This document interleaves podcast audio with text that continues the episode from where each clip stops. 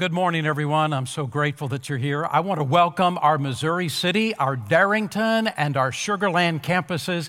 Together, we are one church, and we're so grateful that you have come to be a part of this. I want to welcome all of our guests, all from the Southwest Houston area and around Houston and around Texas, and literally around the world. It is our joy to be with you in this service this morning. Thank you so much for tuning in. There is one consistent theme through all of history, all the generations of history, one consistent theme of every country, every ethnicity, and every generation in history. All you have to do is go back through all the written literature as far back as you can go, and you will see it. Every single generation, every country, every ethnicity. And that one consistent theme is prejudice. Yeah, it's prejudice. It is trying to build a stereotype of some other group of people to push them down so that those individuals who do it can feel better about themselves. It is amazing that this has been a part of human history and, and it is so evil and it is so wrong. I will tell you where it is not. It is not in heaven. One day we get to heaven, we'll never in, uh, find that again. We'll never experience that again in our life. And one place where it should not be. It should not be a part of the people of God. It should not be a part of any church. God intended every church to be a taste of heaven for us to rise above that. So, wouldn't you know it? Wouldn't you know it? Soon as church starts, as soon as in the first century church begins, there is prejudice in that church. And James, who writes the book of James in the New Testament, takes it on in chapter 2 of James and he calls it out. And that is what I want to talk to you about today. I mentioned to you last week that there's really four generations that are uh, uh, represented in our church. There's the boomers or the, the older, and there are two different groups of boomers. And then there is the Gen X. The X generation is the next one. And then there is the Y generation. We call them the millennials. And then there are the Zers, the Zsters, those who are 10 to 25, the Z generation. I feel sorry for the next one coming because we're out of letters. So I don't know what they're going to do or even be called. If they would have talked to me before they started using letters, I would have told them start with A, but no, that's not what happened. I want you to know that the last two generations, the two youngest generations, have not left God, they've not left Christianity, they've left fake Christianity. And one of the problems that they have with Christianity today is how Christians treat Christians and how Christians treat others who are not in their church. What turns them off is prejudice, it's bigotry. And they're wondering why in the world, when we go to a church, that we see this in that church. They hate it. And I'm going to tell you something else God hates it too. So listen to what James says in James chapter 2 and beginning in verse 1. My dear brothers and sisters, how can you claim to have faith in our glorious Lord Jesus Christ if you favor some people over others? For example, suppose someone comes into your meeting dressed in fancy clothes and expensive jewelry, and another comes in who is poor and dressed in dirty clothes. If you give special attention and a good seat to the rich person, but you say to the poor one, well, you can stand over there, or you can sit on the floor. Well, doesn't this discrimination show that your judgments are guided by evil motives? So, what does James teaching us as we get started in the passage? Well, the first thing is that prejudice is not even to be a part of the life of a Christ follower. Listen to what he says James chapter 2, verse 1. My dear brothers and sisters, how can you claim? To have faith in our glorious Lord Jesus Christ if you favor some people over others. The Good News translation puts it this way Never treat anybody in a different way according to their outward appearance. So, what are those areas of discrimination? of prejudice that people use today? Well, one has to do with appearance, and that's what the Good News translation is talking about outward appearance. You look different than me. You talk differently than I do.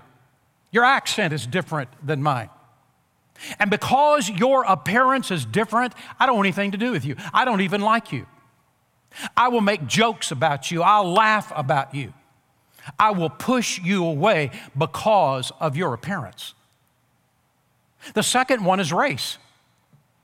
Because the color of your skin, because the shade of your skin is different from mine, I don't want anything to do with you.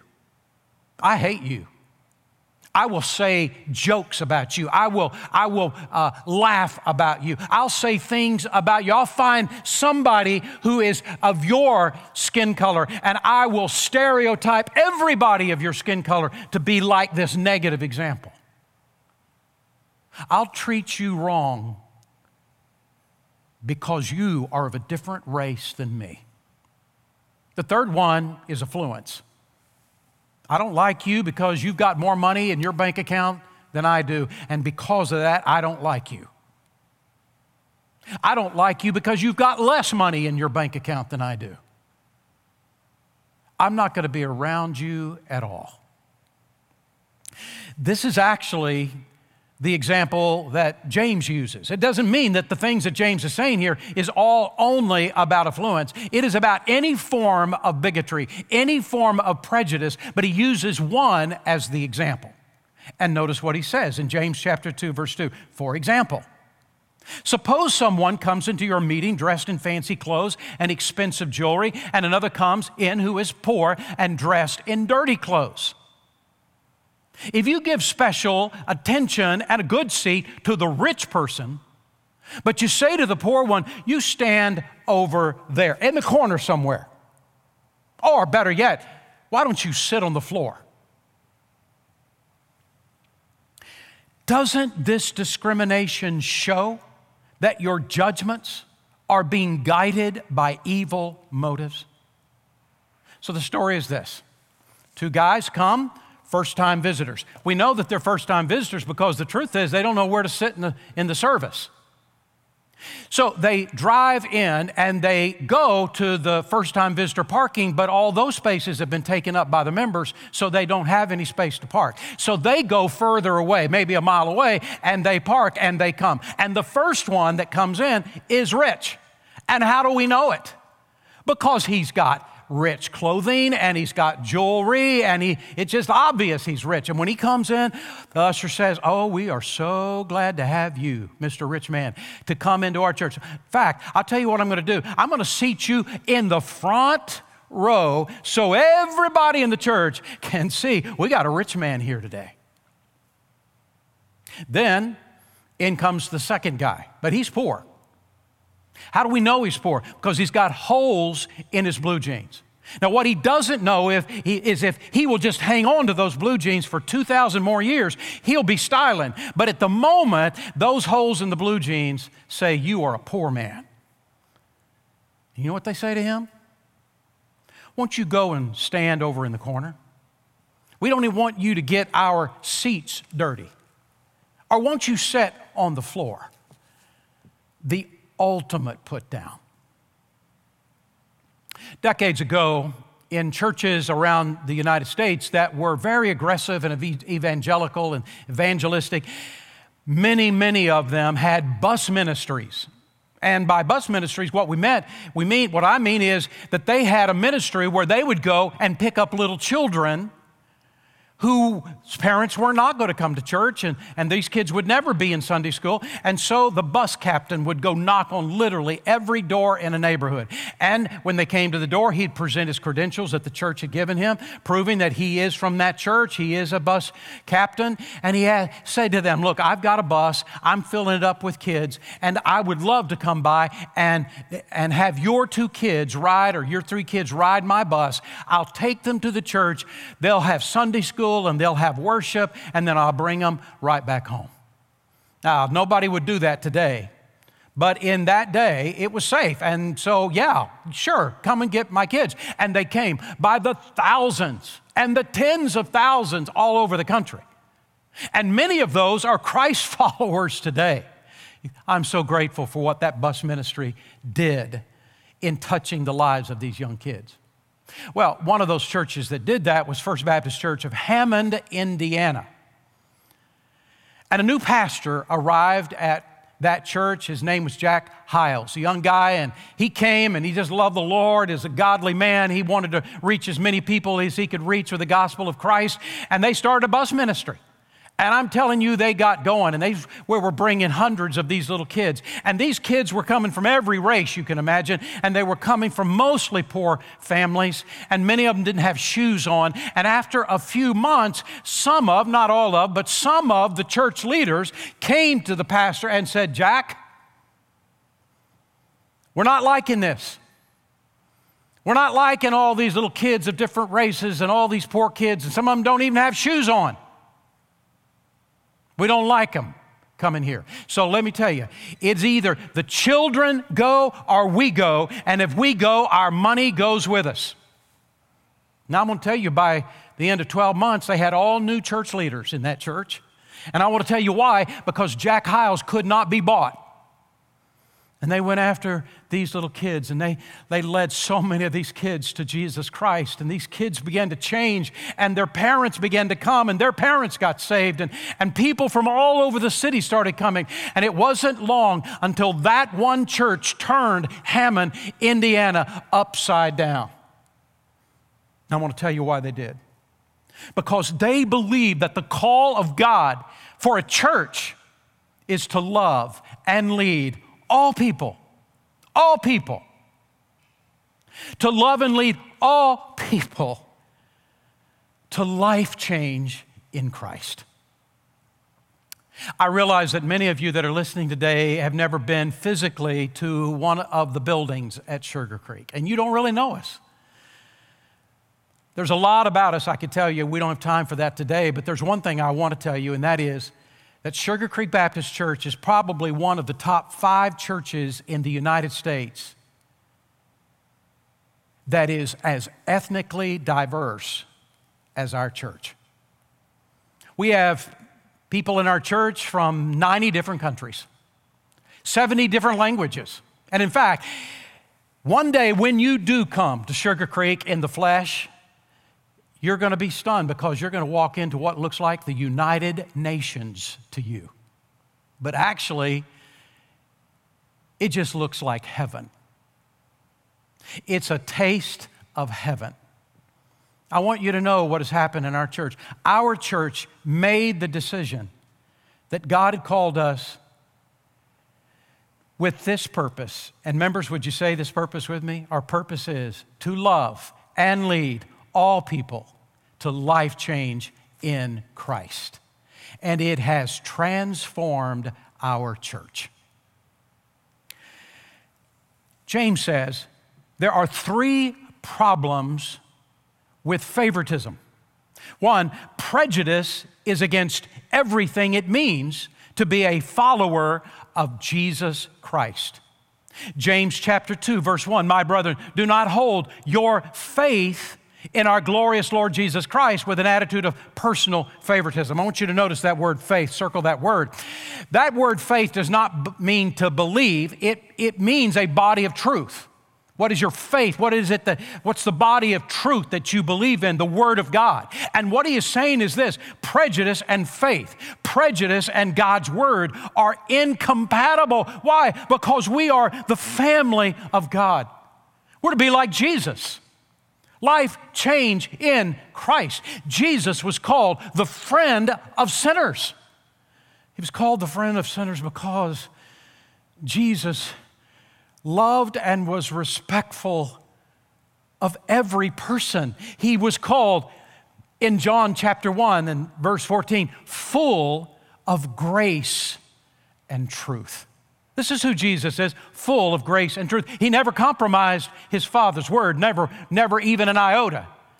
But he also never compromised love and grace. Second of all, prejudice doesn't make sense for believers, is what James is saying in James chapter 2, verse 5 to 7. Listen, my beloved brethren, did not God choose the poor of this world to be rich in faith and heirs of the kingdom, which he promised to those that love him? But you have dishonored the poor man. It, is it not the rich who oppress you and personally drag you into court? Do they not blaspheme the fair name with which you've been called? Now, James is not saying that all rich people are saved and all poor people are lost. All rich people are good and all poor people are bad. That's not what he is saying. He is saying this is what's happening in first century. It was the Roman elites that were feeding them to, to the lions. It was the Roman elite that were having them arrested. Do you not understand what's going on? James said. And most of those people that were coming to faith in Christ were poor and many of them were slaves. James says, What are you doing? This doesn't even make sense. And the third thing is this prejudice is a direct violation of the love of God. James chapter 2 verse 8. If however you are fulfilling the royal law according to the scripture, you shall love your neighbor as yourself. Okay, then you're doing well. It's called the royal law. And why is it called the royal law? The royal law is love. Love your neighbor as yourself. Do unto others as you would have them do to you. Both of these phrases, both of these statements mean exactly the same thing. They're called the royal law because the truth is, if we just love, if we just treat people the way we want to be treated, if we, if we, if we just do unto others as we'd have them do to us, if we act this way, we will be obeying every single law that God made of how one person should treat another person. It all boils down to love. And that is why in James chapter 5 verse 14 he says for the whole law is fulfilled in one word in the statement you shall love your neighbor as yourself. If we're being prejudiced against somebody else, we are disobeying what God has told us to do. And some might say, well, I know that I am prejudiced against other people, but I do a whole lot of other good things for other people. So there's only one thing I'm leaving out. So it must be all right well, listen to then what James says in chapter 2, verse 9 to 11. But if you show partiality, you're committing sin and are convicted by the law's transgressors. For whoever keeps the whole law and yet stumbles in one point, he has become guilty of all. For who said, Do not commit adultery, also said, Do not murder. So if you don't commit adultery, but you murder, you are still a lawbreaker. So, what is he saying? Well, the first thing he's saying is this don't pick and choose which commandments of God you're going to obey and which ones you will ignore. God holds us accountable to love. And one day we'll stand before that holy God. I have heard this passage explained this way All sins are equally wrong. There is no one sin that is more wrong than the other. Well, yes and no. You see, in the context of the passage, what James is saying is every sin against another human being is a violation of the royal law of love. So, yes, you're right about that. But not all sins have equal impact. All sins are a violation of the royal law of love, but not all sins have the same impact. Let me give you an example. Let's say somebody comes to me and says, Mark, I'm going to tell you, I'm either going to be rude to you or I'm going to murder you. Which one do you choose? Well, it's going to always be door number one. Murdering someone and being rude to someone are both equally a violation of the law of love, but they don't have the same impact. So I just wanted to chase a rabbit for a second and make sure I clarified what the Bible is actually saying. James chapter 1 verse 12 says it this way, speak and act as those who are going to be judged by the law with that gives freedom because judgment without mercy will not be shown to anyone who's been merciful. He uses a double negative, and what he is saying in the verse is this mercy triumphs over judgment. Love treats people with mercy, and one day we will give an account to God. And He will hold us accountable for our actions. As we've been merciful to others, He will show that same mercy to us. So, my question is this How do you treat people who are different from you. We're in a church that's very ethnically diverse, and here's what I've discovered in the process of all of this pretty much everybody is the same. They look differently, they have different languages, they dress differently, they have different ideas and different opinions about things, but pretty much, pretty much people are the same. Pretty much everybody wants to be treated respectfully. Pretty much everyone wants opportunity to be able to be all they can be. Pretty much everyone wants their children to grow up and come to know and love Jesus. And they want their children to be treated respectfully. And they want their children to be able to have opportunity to be all they can be. Pretty much all of us are the same. There's one more thing I want to mention to you, and it's this the key to overcoming prejudice is deciding to love everyone, even if they are different from you. There was a study that was done not that long ago of churches, and here's what they discovered in the study the number one factor of churches reaching the unsaved around them is how loving they are toward each other and toward people that they don't know. Inwardly focused churches, it's just about us. We don't care about anybody else. We're not going to reach out to anybody. Inwardly focused churches die, and they should. Outwardly focused churches thrive because they're doing the Great Commission. I've noticed that mean churches tend to die, and they should. But loving churches thrive because the truth is this it's love that reaches people. So here's what I want to say to everybody that's listening to me we do not care what color your skin is. We don't care what your ethnicity is. We don't care what your country of origin is. We don't care uh, how you dress. We don't care what your bank account is. We only care are you breathing? And if you're still breathing, you are welcome at Sugar Creek Baptist Church. And you know what we're going to do? We're going to share the gospel of Jesus Christ with you. We want you to come to know Christ just like we've come to know Christ, and we want you to grow and mature in your faith with Christ just like we're striving to grow in our faith with Christ. And you're going to notice this about Sugar Creek. We will never compromise the Word of God. Not ever, not ever, not ever. But we will also never compromise the royal law of love because God has called us to that. And you know what? We can do both. Jesus did. And the Bible tells us we're to be like Jesus, full of grace and truth. Romans chapter 15 and verse 7 says, Accept one another, just as Christ accepted you. I want to end with this uh, last illustration. Dr. James Eaves was one of my professors at Southwestern Seminary in my master's degree, and I love Dr. Eaves. He was such a godly man and uh, what a great teacher.